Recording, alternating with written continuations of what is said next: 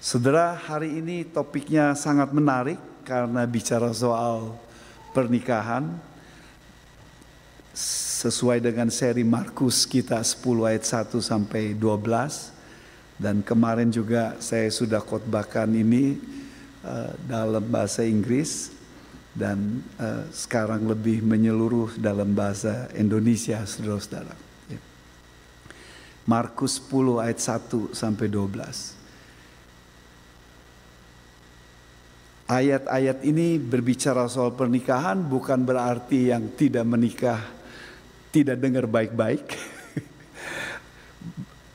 Khususnya yang belum menikah, kasih perhatian baik-baik karena ini merupakan satu konsep yang sangat bagus untuk kita semua karena someday uh, saudara akan uh, menikah juga.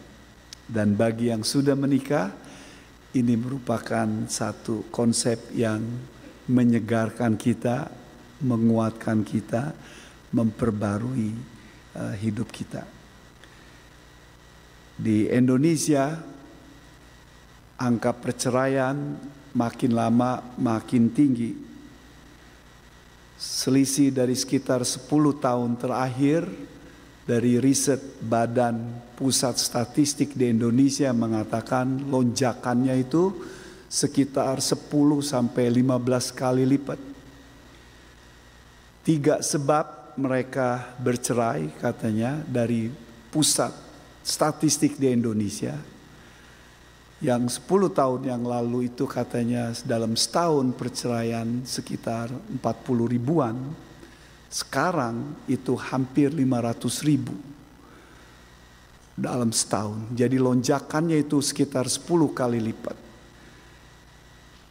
Pimpinan dari Badan Pusat Kependudukan di, eh, di Indonesia berkata bahwa eh, krisis perceraian di Indonesia itu sangat-sangat parah sekali.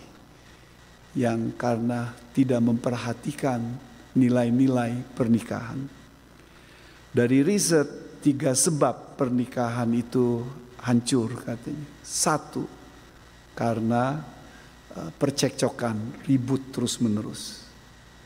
Tidak bisa untuk uh, menyelesaikan dengan bagus. Ngomong soal makanan ribut. Ngomong soal TV ribut. Soal pemilihan presiden ribut. Pokoknya risetnya katanya ribut terus-menerus. Nggak bisa untuk menyelesaikan dengan baik. Yang kedua, karena masalah keuangan finansial. Dan yang ketiga, karena ketidaksetiaan. Nah, tiga sebab itu yang paling banyak terjadi. Saudara-saudara, hari ini ketika Yesus sesudah dalam perjalanan pelayanan minggu lalu kita bahas Yesus perjalanan di Kapernaum di daerah uh, Galilea, sekarang nats kita berkata Yesus pindah memasuki Yerusalem.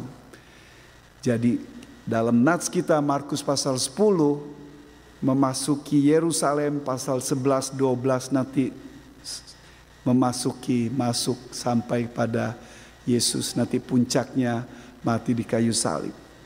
Dan dalam diskusi tersebut di tempat yang masuk daerah Judea atau daerah Jerusalem, Yesus ditanya soal perceraian. Markus 10 ayat 1 sampai 4. Test question dari orang Farisi apakah boleh perceraian? Dari situ Yesus berangkat ke daerah Yudea dan ke daerah seberang sungai Yordan dan di situ pun orang banyak datang mengurumuni dia. Dan seperti biasa ia mengajar mereka pula. Maka datanglah orang-orang Farisi dan untuk mencobai Yesus mereka bertanya kepadanya. Apakah seorang suami diperbolehkan menceraikan istrinya? Tetapi jawabnya kepada mereka, apa perintah Musa kepada kamu? Jawab mereka, Musa memberi izin untuk menceraikannya dengan membuat surat cerai. Kutipan dari Ulangan 24 ayat 1. Saudara-saudara, Soal perceraian zaman Yesus dan zaman sekarang topik yang hangat. Apakah boleh bercerai? Dunia punya jawaban dan orang-orang mungkin punya jawaban. Tapi ketika Yesus ditanya seperti ini, lalu kemudian Yesus membalikan pertanyaan itu kepada mereka. Apa perkataan perintah Musa? Dan mereka menjawab, Musa memberi izin untuk menceraikannya dengan membuat surat cerai. Biar saya jelaskan supaya saudara lebih mengerti kenapa topik ini topik yang hangat. Zaman Yesus Kristus ada dua sekolah rabi atau dua sistem sekolah teologi yang besar. Yang satu adalah namanya Rabi Hillel. Yang satu Rabi Samai. Hillel tulisannya double L, H I L L E L. Samai S H A M M A I. Eh, Michael akan meringkas khotbah ini supaya uh, tulisannya nggak salah Michael. Hilel dan Samai. ya. Nah yang menarik saudara-saudara, dua kubu ini punya pandangan yang berbeda. Itulah sebabnya Yesus dipertanyakan karena jawaban Yesus kalau salah satu pro akan mempunyai uh, kerusuhan dan menjadi satu kesempatan untuk membuat keonaran dan menangkap Yesus Kristus. Saudara akan melihat nanti dalam khususnya jalan sampai ke puncak penyalipan Yesus Kristus, para pemimpin agama ini selalu mencari jalan supaya menyalahkan Yesus, supaya Yesus salah, menyalahkan jawaban Yesus karena melanggar firman Tuhan atau karena sesuatu dia uh, Yesus uh, yang menyamakan dirinya sebagai Sang Mesias atau Allah. Jadi banyak hal yang akan dilakukan oleh pemimpin agama untuk merongrong Yesus Kristus. Salah satunya adalah topik yang memang hangat pada waktu itu. Bagi kelompok Hillel, prinsipnya seperti ini. Mereka menafsirkan uh, ulangan 24 ayat 1 bahwa Musa mengizinkan perceraian itu karena hal yang tidak senonoh yang dilakukan oleh uh, istri. Istilah tidak senonoh itu ditafsirkan oleh kelompok Hilel adalah seperti ini. Apa saja yang perempuan itu lakukan yang tidak baik itu boleh diceraikan. Teriak-teriak boleh diceraikan. Di tengah jalan ada masalah suaranya terlalu keras, boleh diceraikan. Masa kegosongan boleh diceraikan. Lalu kemudian wanitanya tidak lemah gumulai, diceraikan. Apa saja boleh diceraikan kalau menurut Rabi Hillel atau teologi Hillel ini. Jadi ini anjurannya, pokoknya kalau kamu nggak seneng, tidak happy, tidak bahagia, tidak menyenangkan pernikahannya dengan istri dengan suami, boleh cerai. Dan itu dunia kita sekarang bukan. Married for my happiness. Kalau saya tidak bahagia, I want divorce. Kalau saya tidak tenang, dan pasangan saya yang saya nikahi ini tidak sesuai dengan ekspektasi saya, boleh cerai. Kelompok teologi Hillel ini adalah kelompok teologi rabi yang pada umumnya dalam dunia kita sekarang ini. Bagi mereka apa saja selama ada alasan tertentu boleh menceraikan. Dan kelompok ini banyak pengikutnya. Sangat banyak. Karena men suka, wanita suka. Dan banyak suka kelompok ini. Dan itu kelompok yang sampai sekarang begitu banyak juga. Kelompok kedua adalah kelompok Samai. Kelompok Samai menafsirkan uh, ulangan 24 ayat 1 tidak senonoh itu tafsirannya lebih strict. Lebih kaku. Yaitu kalau berhubungan dengan immoral. Kalau kedapatan pasangan itu khususnya wanita immoral yang berzina, penyelewengan seks, kelompok ini berkata boleh diceraikan. Dan yang menarik adalah bahwa kelompok ini tidak terlalu banyak. Tapi kelompok ini yang punya pengaruh yang cukup besar para pimpinan yang kaku-kaku dan yang kolot suka hal yang seperti ini. Dan mereka pada umumnya punya kedudukan yang kuat dan masih mempertahankan hal ini di tengah-tengah banyak yang tidak setuju. Jadi dua kelompok ini ribut. Kita tidak tahu yang bertanya ini kelompok Hilel atau Samai nggak dijelaskan. Tapi yang dijelaskan adalah kalau mereka pengen mengetes artinya kalau Yesus berkata kelompok Hilel yang dia dukung itu berarti bahwa kelompok yang lainnya nggak happy.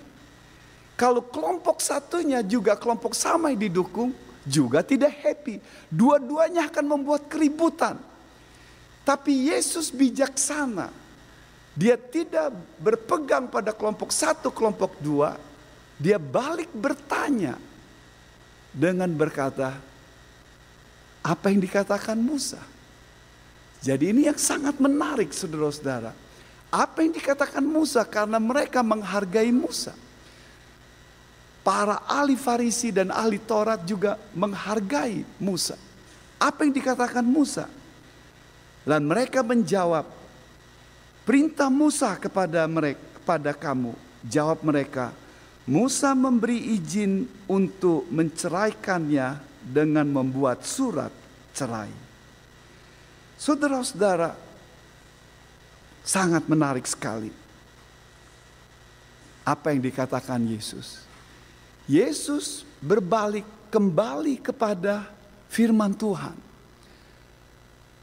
Lalu kemudian, lalu kata Yesus kepada mereka, sekarang ayat 5 sampai 9, Yesus mengajar soal pernikahan untuk mereka.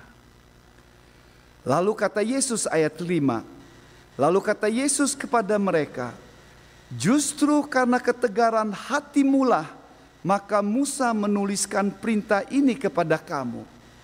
Sebab pada awal dunia Allah menjadikan mereka laki-laki dan perempuan. Sebab laki-laki akan meninggalkan ayahnya dan ibunya dan bersatu dengan istrinya sehingga keduanya menjadi satu daging. Demikianlah mereka bukan lagi dua melainkan satu. Karena itu apa yang telah dipersatukan Allah tidak boleh diceraikan manusia. Ayat kelima Yesus berkata, karena ketegaran hati mula maka Musa menulis perintah ini untuk kepada kamu. Yesus menjelaskan kepada mereka orang Farisi ini bukan masalah izinnya tapi Masalahnya adalah hatimu yang rusak, hatimu yang brengsek, hatimu yang tidak bagus, hatimu yang keras, hatimu yang tegar tengkuk, hatimu yang tegar. Sehingga Musa mengizinkan menulis seperti itu. Tapi dari awalnya desainnya enggak seperti itu. Nanti saya akan bahas lagi ayat 5 ini saudara-saudara. Tapi biarkanlah nats kita berkata, apa yang diajarkan tentang Yesus? Yang diajarkan tentang Yesus adalah prinsip pertama. Yesus mengajarkan bahwa design for marriage is for a man and woman. Pertama-tama Yesus mengajarkan pernikahan dari awalnya itu adalah berbicara soal tentang laki-laki dan perempuan. Ayat ke-6 berkata, Sebab pada awal dunia Allah menjadikan mereka laki-laki dan perempuan. Yesus mengutip kejadian pasal 1 dan mengutip pasal 2. Penciptaan Tuhan menciptakan laki dan perempuan. Dari nats ini dijelaskan jelas bahwa pernikahan itu adalah pernikahan antara man and woman. Bahasa Ibraninya man itu is. Bahasa Ibraninya perempuan itu isah ditambah ah. Jadi itulah sebabnya Alkitab berkata bahwa perempuan itu dari laki-laki sehingga namanya is isa. Jadi ditambah untuk menunjukkan bahwa pernikahan itu adalah tidak didesain untuk laki-laki atau perempuan dengan perempuan. Awalnya selalu didesain dengan perempuan dan laki-laki. Dua jenis yang berbeda. Dari awalnya saudara-saudara. Jadi ini hal yang menarik sekali bahwa berbicara tentang pernikahan adalah pernikahan bahwa Tuhan menciptakan pernikahan, Tuhan yang memulai pernikahan dan diberikannya laki dan perempuan. Punya keunikan berbeda-beda. Perempuan menturasi, perempuan melahirkan, perempuan menyusui, perempuan menopause. Jadi that's wanita ciri khas perempuan dan tidak bisa disamakan dengan laki-laki. Pernikahan dua jenis yang berbeda, laki dan perempuan. Ini prinsip yang pertama yang Tuhan ajarkan kepada kita. Pernikahan laki dan perempuan. Yang kedua, saudara-saudara, Yesus melanjutkan bahwa pernikahan awalnya tersebut, the original design for marriage adalah one flesh. The original purpose of marriage is one flesh. Dan Yesus memberikan ayat 7, ayat 8 dan 9, tiga ayat. Untuk menjelaskan bahwa desain rencana Tuhan dari awal ini sangat menarik saudara-saudara. Orang Farisi berbicara soal divorce, divorce. Tapi Yesus berbicara soal merit. Lihat nggak saudara-saudara? Yesus menjawab tentang keunikan pernikahan, keindahan pernikahan, rencana awal pernikahan, tujuan awal pernikahan. Jadi mereka berbicara soal divorce dan Yesus mengerti bahwa per, bahwa pernikahan itu laki dan perempuan latar belakang yang berbeda, personality berbeda, kebiasaan berbeda, umur yang berbeda, dibesarkan rumah tangga yang berbeda, mengerti susah, sulit. Yesus tahu hal seperti itu. Tapi Yesus memberikan bahwa tujuan awal dari pernikahan adalah one flesh, satu tubuh. Menjadi satu daging. Dan Tuhan berkata jelas ayat 7, 8, 9. Laki-laki akan meninggalkan ayahnya dan ibunya bersatu dengan istrinya. Keduanya dua jadi satu. Demikianlah mereka bukan lagi dua, melainkan satu. Dikutip dari kejadian 2 ayat 24. Tapi Yesus ingin menekankan kembali. Kejadian 2 ayat 24 tidak ada. Tidak lagi dua, tapi satu. Tapi Yesus mau reinforce. Reinforce supaya para pembaca dan pemimpin-pemimpin orang Farisi dan pemimpin agama itu dicelikan matanya supaya mereka mengerti bahwa tujuan awal pernikahan laki dan perempuan itu menjadi satu, one flesh.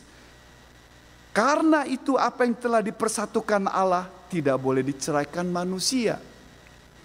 One flesh itu Allah bekerja.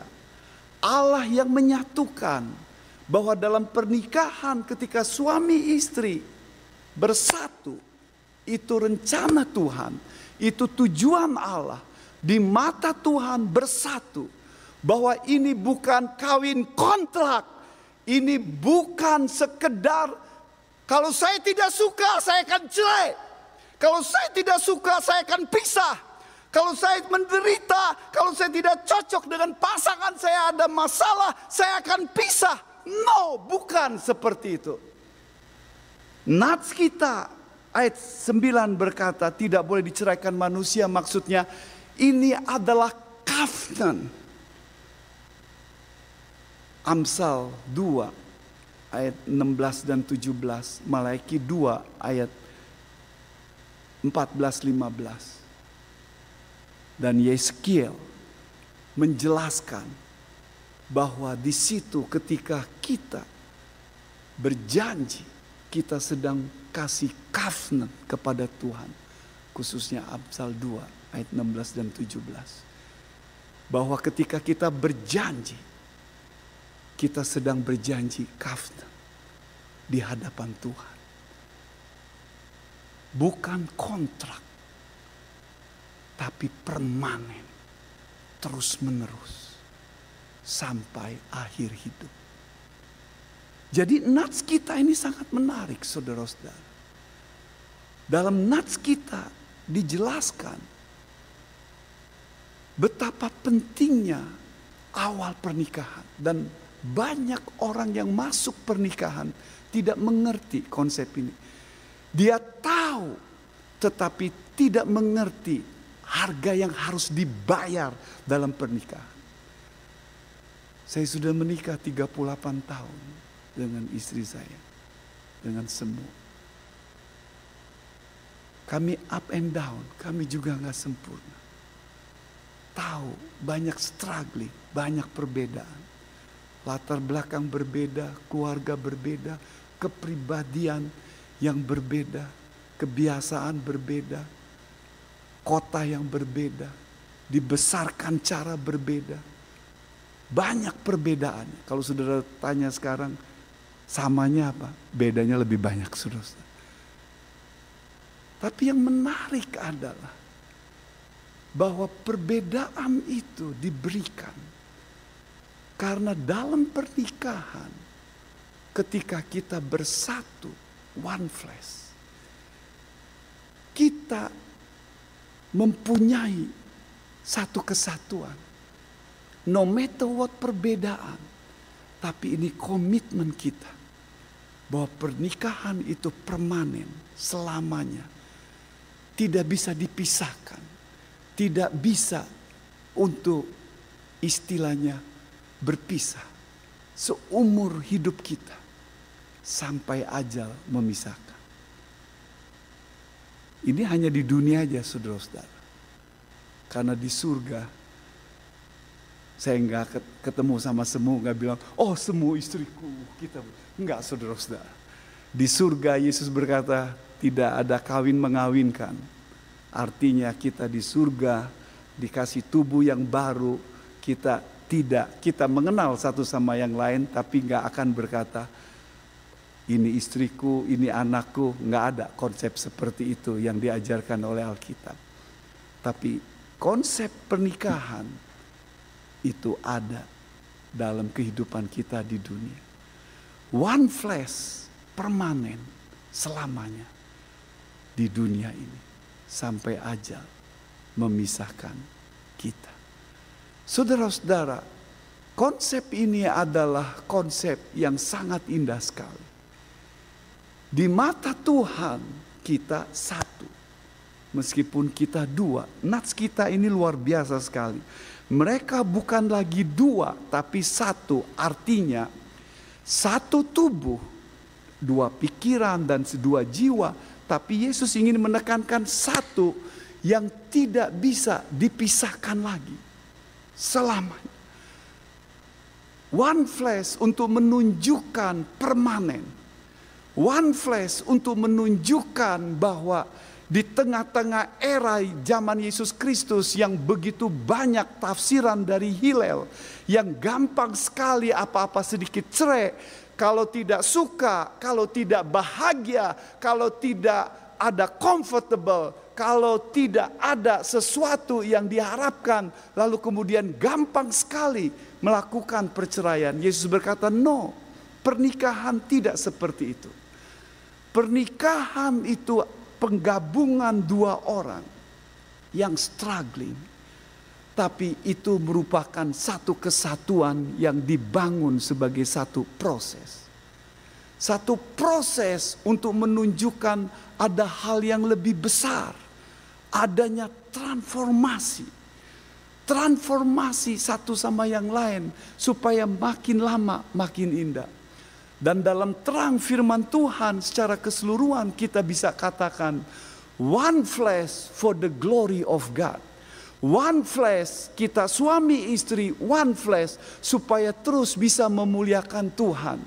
One flesh supaya kita memancarkan kasih Tuhan kita Yesus Kristus. One flesh supaya ada transformasi supaya kita memuliakan Tuhan. Dan saya percaya ketika suami istri makin mempermuliakan Tuhan rumah tangganya, ketika karakternya dijamah, diubah seperti Kristus Yesus. Suami Tuhan kita tidak buta. Dia tahu kelemahan saya. Diberikan pasangan yang akan menopang saya. Yang berbeda dengan saya. Dan pasangan ini akan menolong saya untuk saya bertumbuh menolong saya untuk lebih berhikmat. Dan selama saya mengajar tentang pranikah dan juga seminar tentang pernikahan dan konseling pernikahan, saya dapatkan bahwa setiap suami istri punya perbedaan satu sama yang lain, dan di dalam perbedaan itu bahwa Tuhan ingin supaya pasangan satu sama yang lain itu saling mengisi, saling memperlengkapi, supaya mereka punya kesadaran dirinya, pengen diubah, transformasi, diubah satu sama lain. Pernikahan itu untuk the purpose great uh, yang lebih besar, yaitu ada transformasi. Dan kita tidak suka transformasi. Kita sukanya tenang. Kita sukanya bahagia diri sendiri. Tapi ketika perubahan itu terjadi, diberikanlah suamimu, diberikan istrimu yang berbeda satu sama lain, supaya karakter kita dijamah, diubah, supaya makin serupa seperti Kristus Yesus, diubah. Awal pernikahan kami penuh dengan air mata. Saya orang Lampung, istri latar belakang keluarga yang lemah lembut. Ya. Langsung to the point. Dan kita juga nggak belajar pranikah. Saya ingin berkata, saya mau belajar pranikah sama senior pendeta saya. Pendeta saya bilang, kamu sudah pendeta, sudah sarjana teologi, sudah jadi pengkhotbah nggak usah aja katanya dipersiapin nikah. Saya terbeli saudara-saudara masuk pernikahan. Saya baru tahu banyak perbedaan. Dan saya belajar terus menerus sampai sekarang. Dulu saya pengen mengubah istri saya. Tapi sekarang saya makin mengerti. Saya nggak perlu mengubah istri saya. Karena apa yang saya pengen ubah itu dibutuhkan bagi saya. Supaya saya ada transformasi yang lebih bagus. Mungkin sama dengan rumah tangga saudara. Saudara pengen ubah pasangan saudara. Tapi sebenarnya yang saudara pengen ubah itu dibutuhkan untuk saudara supaya saudara ada transformasi dalam kehidupan saudara. Menolong saudara untuk lebih makin serupa dengan Yesus Kristus. One flesh ini tujuan awal bersama-sama di tengah perbedaan apa pun juga. One flesh supaya ada transformasi semakin serupa dengan Kristus Yesus. Ini suami, ini istri. Di sini ada Yesus yang akan terus menyatukan, transform hidup kita bersama-sama. Saudara-saudara, yang ketiga, prinsip yang ketiga Yesus ajarkan adalah one flesh bukan satu kejadian yang sekejap. Tujuan pernikahan ini adalah satu proses. Proses sama seperti kita. Kita sudah dibenarkan orang benar. Tapi dalam kehidupan kita, kita berusaha melakukan apa yang benar untuk menunjukkan bahwa kita terus berproses.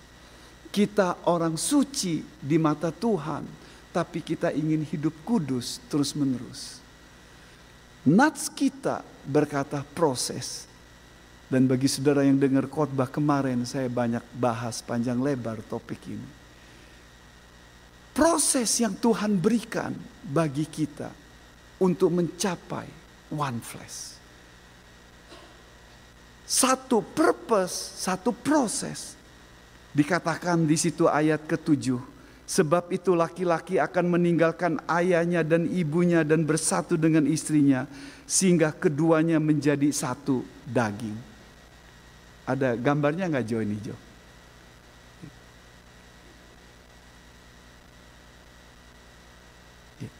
Lihat saudara-saudara. Yang pertama dikatakan di situ meninggalkan ayahnya. Proses pertama untuk menjadi one flesh dikatakan di situ meninggalkan. Meninggalkan itu live, meninggalkan orang tua. Perempuan juga meninggalkan menjadi satu dengan pasangan. Meninggalkan itu artinya sudah dewasa, maturity sudah dewasa dari segi finansial, tidak bergantung lagi sama orang tuanya. Sudah dewasa dari segi choices, keputusan-keputusan yang diambil. Sudah dewasa. Yang ketiga ini yang lebih berat dari segi emosi. Emosional. Tidak tergantung saya nggak tahu ada istilah anak mama, anak papa. Saudara tahu istilah itu anak mama, anak papa. Ya, kalau orang Jawa pakai istilah bomboan gitu. Artinya tergantung sama papa mama. Bayangkan kalau sudah menikah, kalau anak papa, anak papa ada masalah dikit, Pak tadi ribut sama bapak-bapak, gimana ini Pak? Bapak, Tadi saya masak kue nggak bagus, lalu suami saya marah-marah. Terus ngomong lagi, Pak, tadi barusan ribut, apa-apa ngomong terus. Tadi masak nasi kegosongan Pak, aduh gimana ini Pak. Apa-apa ngomong. Apa-apa ngomong sama mama, apa-apa ngomong sama papa sudah menikah, tapi ketergantungan emosional. Dan ini yang membahayakan. Tidak dewasa secara emosi. Yang disebut namanya childish. Dan childish ini sangat membahayakan.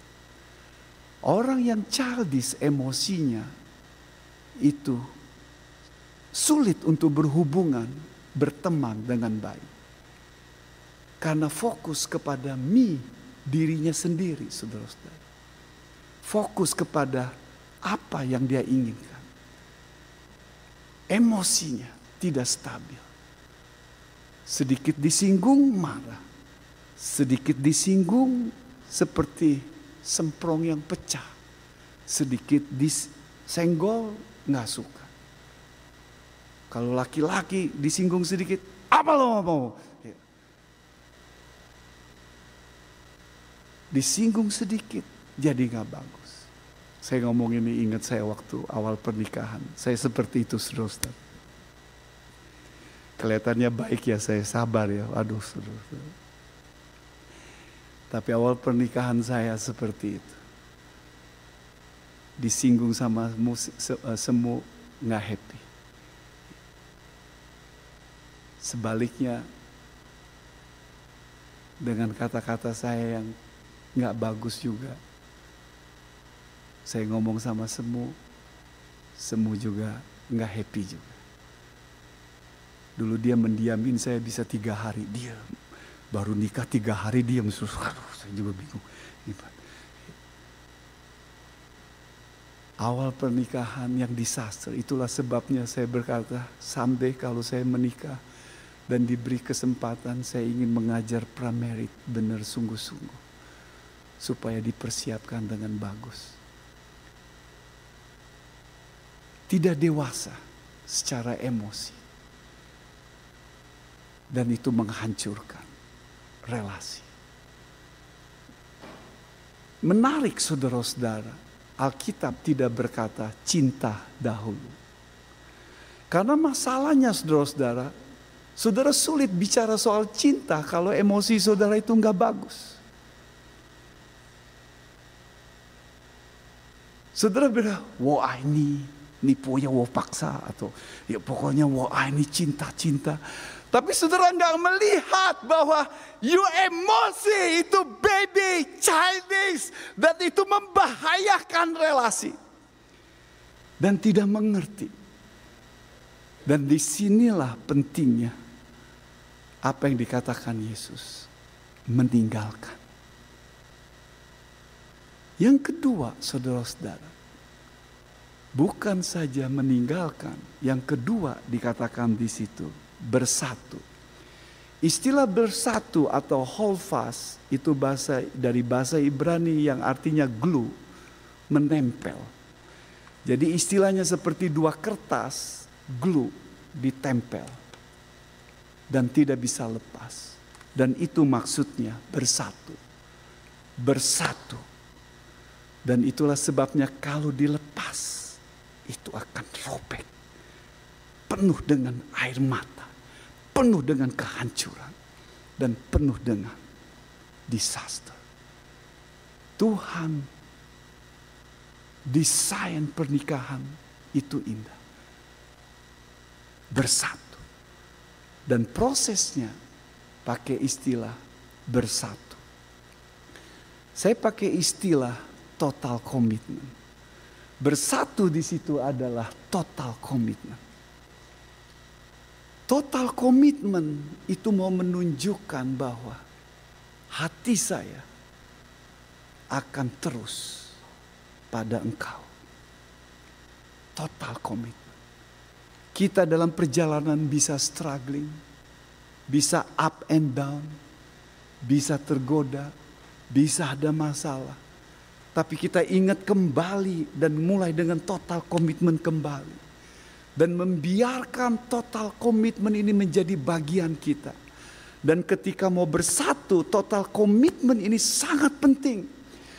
Total komitmen ini membuat kita menyegarkan, penghiburan, kekuatan di tengah apa yang kita hadapi.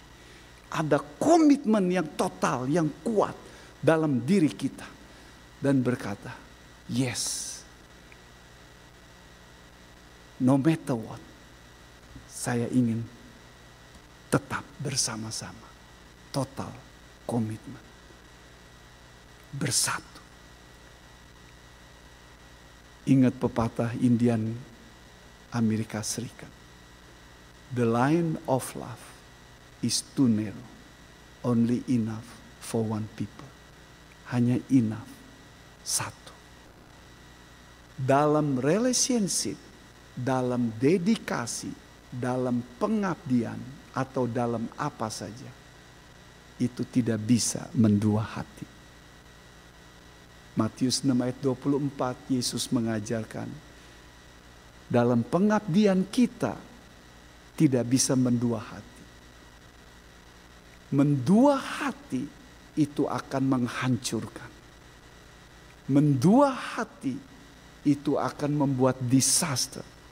Kalau saudara sekolah, komitlah sekolah. Kalau saudara di tempat bekerja, komit pengabdian di tempat bekerja. Dan ketika kita bergereja, kita komit dedikasi pada satu gereja. Dan ketika kita dengan pasangan kita, kita komit dengan satu pasangan kita. Ketika kita menyembah Yesus, kita dedikasi sama satu. Kita tidak bisa mendua hati. Karena mendua hati itu menghancurkan. Proses yang Tuhan berikan bagi kita. Satu.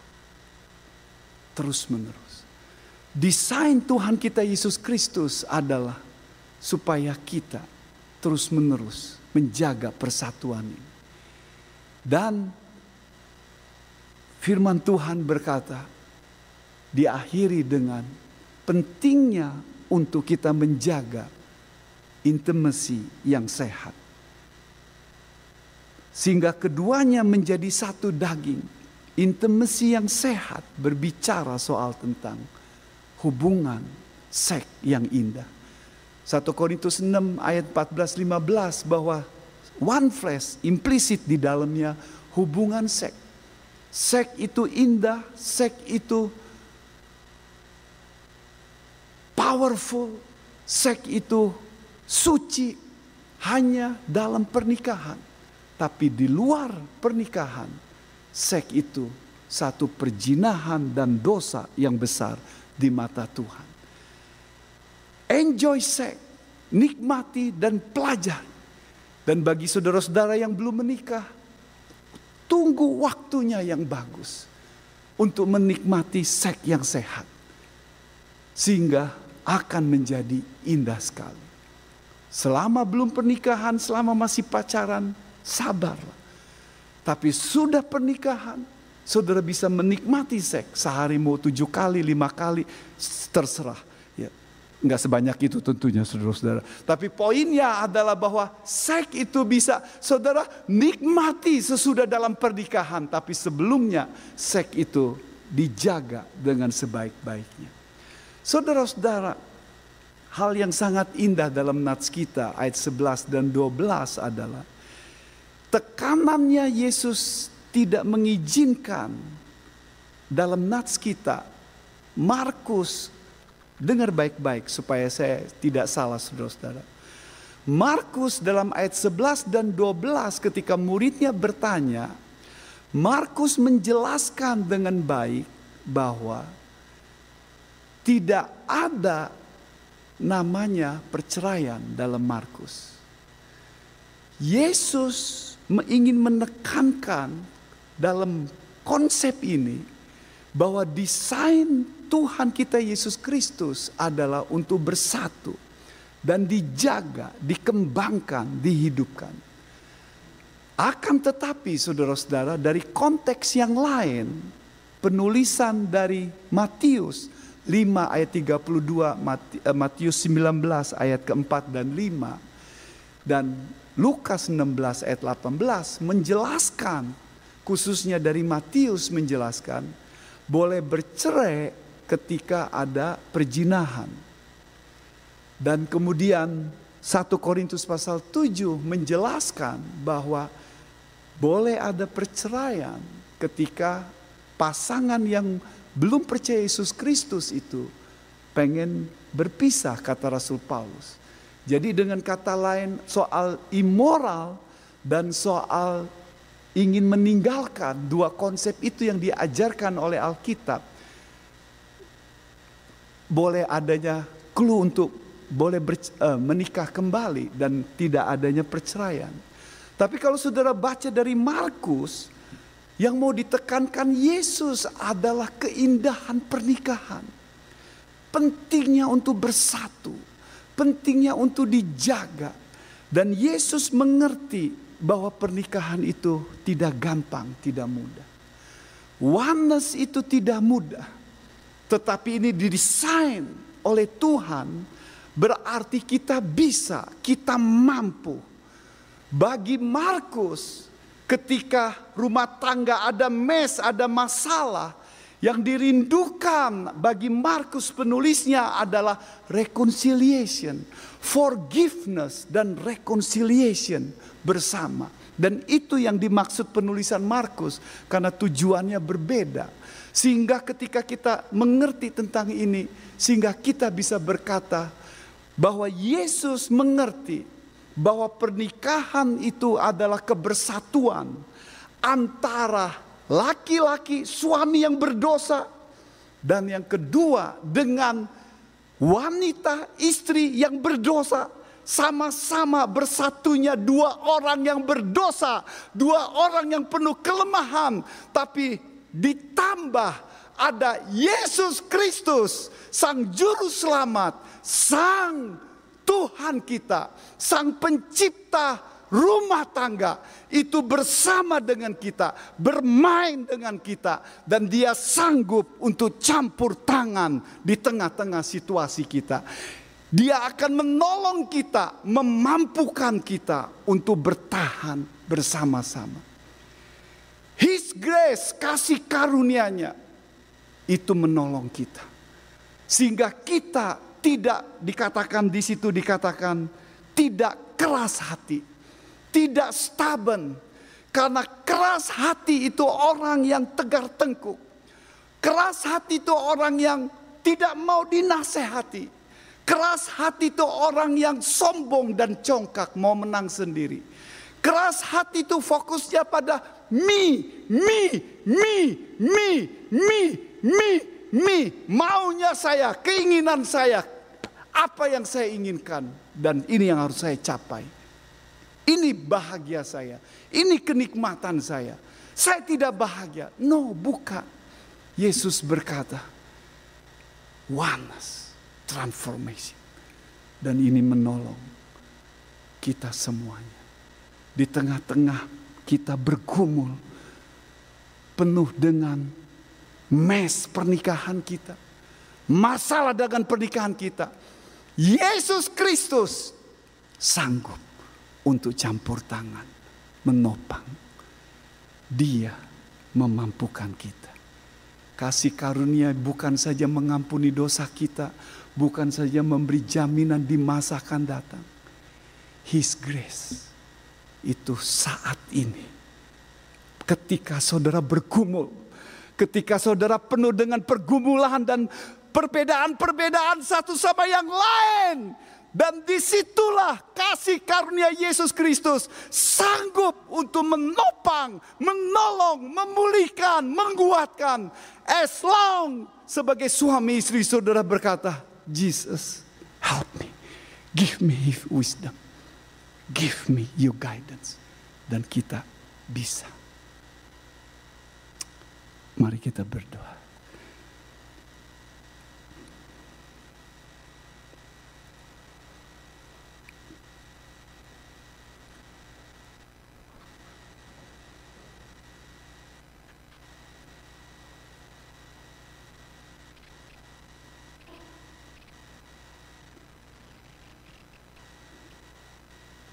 Tuhan,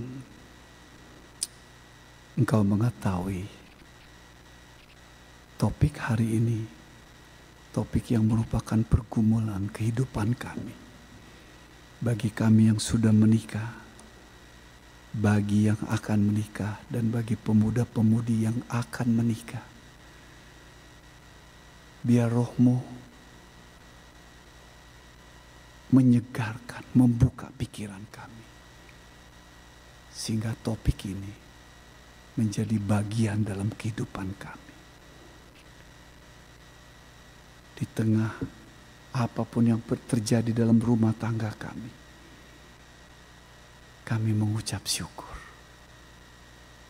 Karena Yesus, pencipta Tuhan Juru Selamat kami, pencipta rumah tangga, itu menopang, menolong, menguatkan.